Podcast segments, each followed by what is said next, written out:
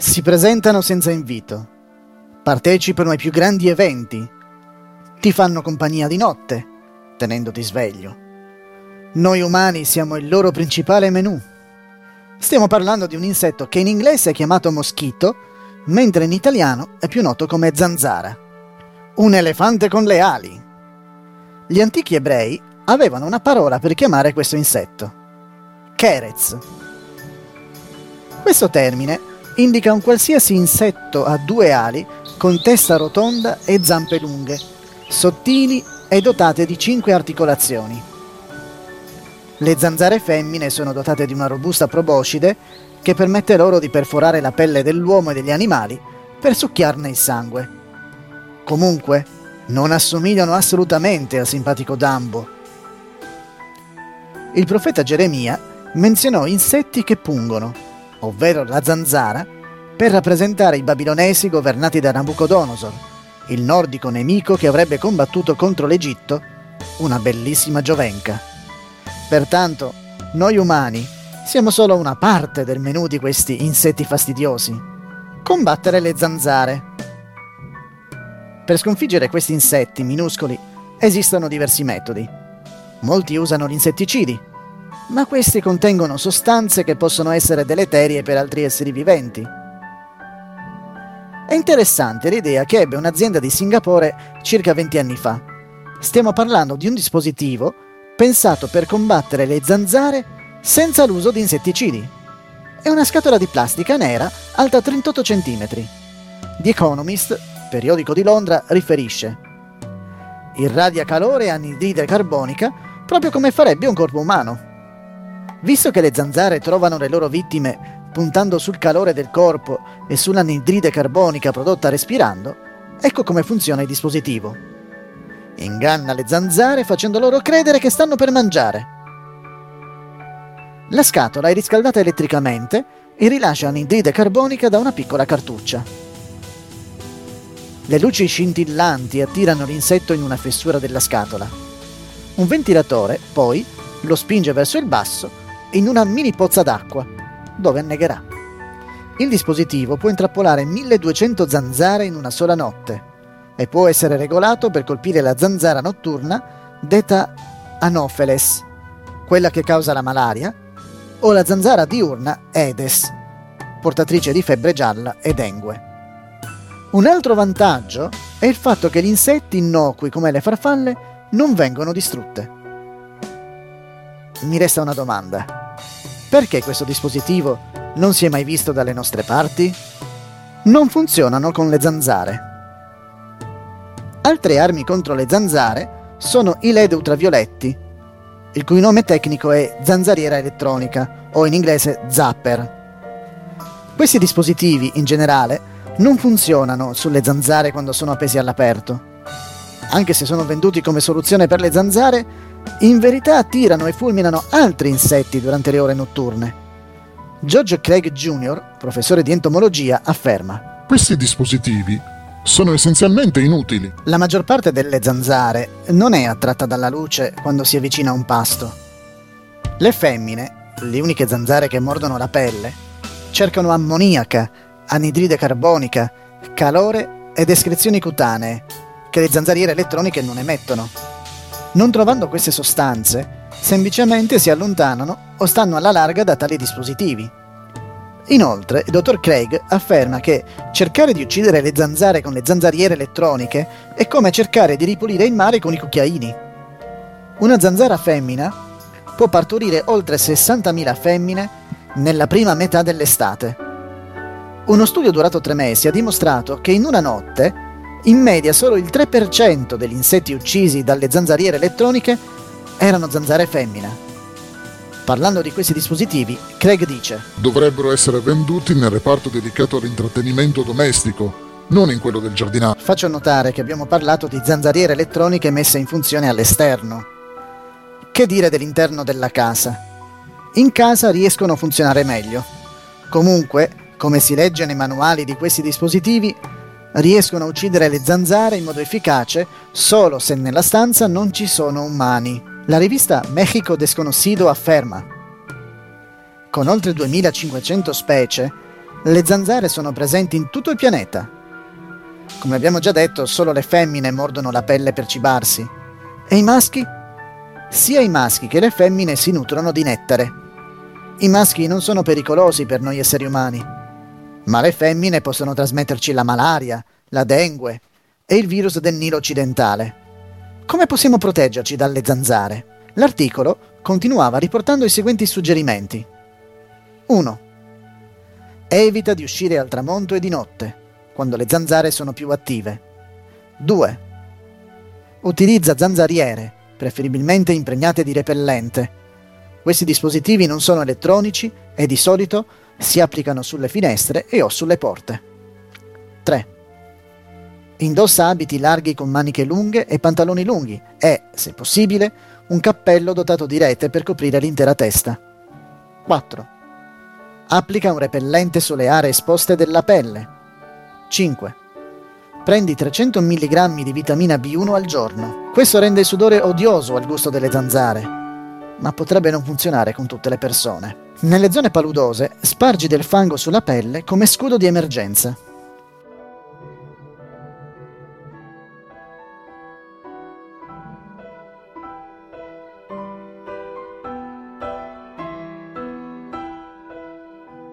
Se ti mordono, evita di grattarti, perché il sanguinamento può causare infezioni. Applica invece una lozione alla calamina. Una precisazione sul punto 5. Gli esperti non sono d'accordo sulla quantità di vitamina B1, tiamina, assumere. È meglio non esagerare, perché potrebbe essere dannosa. Alcuni raccomandano un'assunzione giornaliera che non superi 1,1 mg Tuttavia, un rapporto pubblicato dall'Organizzazione Mondiale della Sanità, basato su diversi studi, afferma dosi orali di 500 mg assunte quotidianamente per un mese sono risultate non tossiche. In ogni caso sono in corso diverse ricerche. Il dentifricio per le zanzare. Una sostanza facilissima da reperire che si può usare contro le zanzare è il dentifricio. Applicalo sulla zona della pelle che è stata punta. Nell'arco di pochi minuti la sensazione di prurito dovrebbe alleviarsi o addirittura scomparire. Le zanzare eviteranno di tornare a pungere quella parte del corpo. Purtroppo però potrebbero avvicinarsi di più alle orecchie mentre cerchi di addormentarti. Attenzione agli zampironi. Secondo la rivista indiana Down to Earth, due studi indicano che gli zampironi uno dei repellenti antizanzare per insetti più usati in Asia, possono essere dannosi, soprattutto per i bambini. In primo luogo, gli scienziati dell'Università della California, Stati Uniti, affermano che gli zampironi espongono gli utenti a potenti cancerogeni polmonari mentre bruciano. Molte famiglie che abitano nei paesi in via di sviluppo usano zanzariere all'interno delle loro piccole case. Gli autori dello studio osservano. Inoltre, le finestre vengono tenute chiuse durante le ore di sonno. Il secondo studio, condotto da scienziati della Malesia negli Stati Uniti, ha dimostrato che uno zampirone lasciato bruciare per 8 ore rilascia tanto particolato quanto 75-137 sigarette. In alternativa, gli esperti raccomandano prodotti a base vegetale, come quelli ricavati da un albero detto Niem.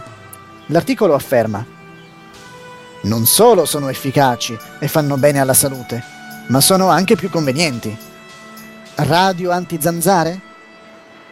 Si dice che negli anni 90 del secolo scorso un'emittente radiofonica polacca abbia escogitato un metodo innovativo per affrontare l'antico problema delle zanzare. La rivista Terre Sauvage riferisce che durante il periodo riproduttivo delle zanzare, in Polonia migliaia di radioascoltatori hanno potuto combattere questi insetti fastidiosi senza usare insetticidi. Hanno semplicemente sintonizzato i loro apparecchi su una stazione chiamata Radio Z.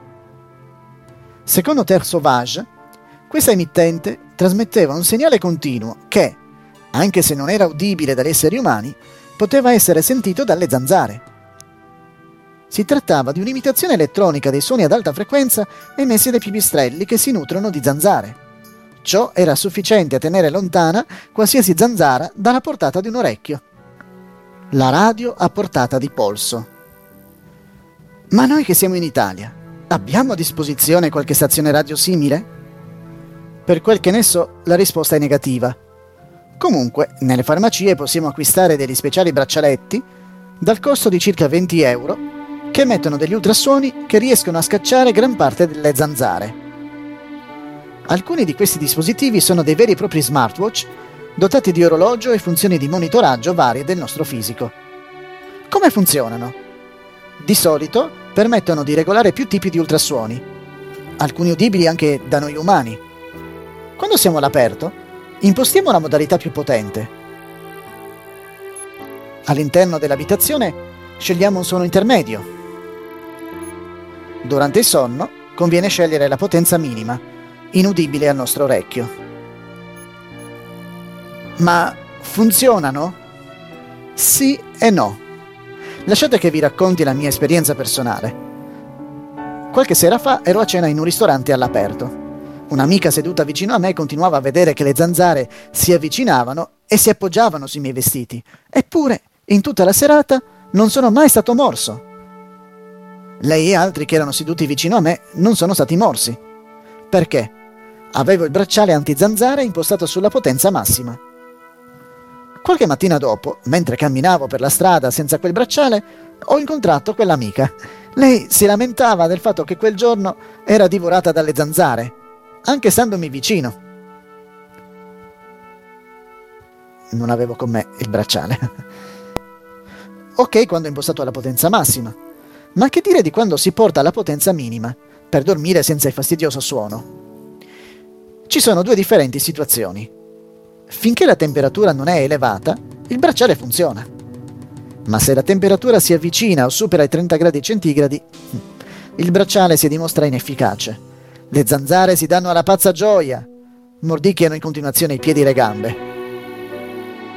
Per bloccarle si deve aumentare la potenza dell'ultrasuono con il rischio che dia fastidio alle orecchie e non permetta un suono tranquillo. Per bloccarle si deve aumentare la potenza dell'ultrasuono, eh, con il rischio che dia fastidio alle orecchie e non permetta un sonno tranquillo. Inoltre è essenziale chiudere le finestre e attivare il condizionatore per far abbassare la temperatura della stanza. Malattie e zanzare. Quando gli insetti ospitano virus, batteri o parassiti all'interno dei loro corpi, possono diffondere la malattia attraverso i morsi o altri mezzi.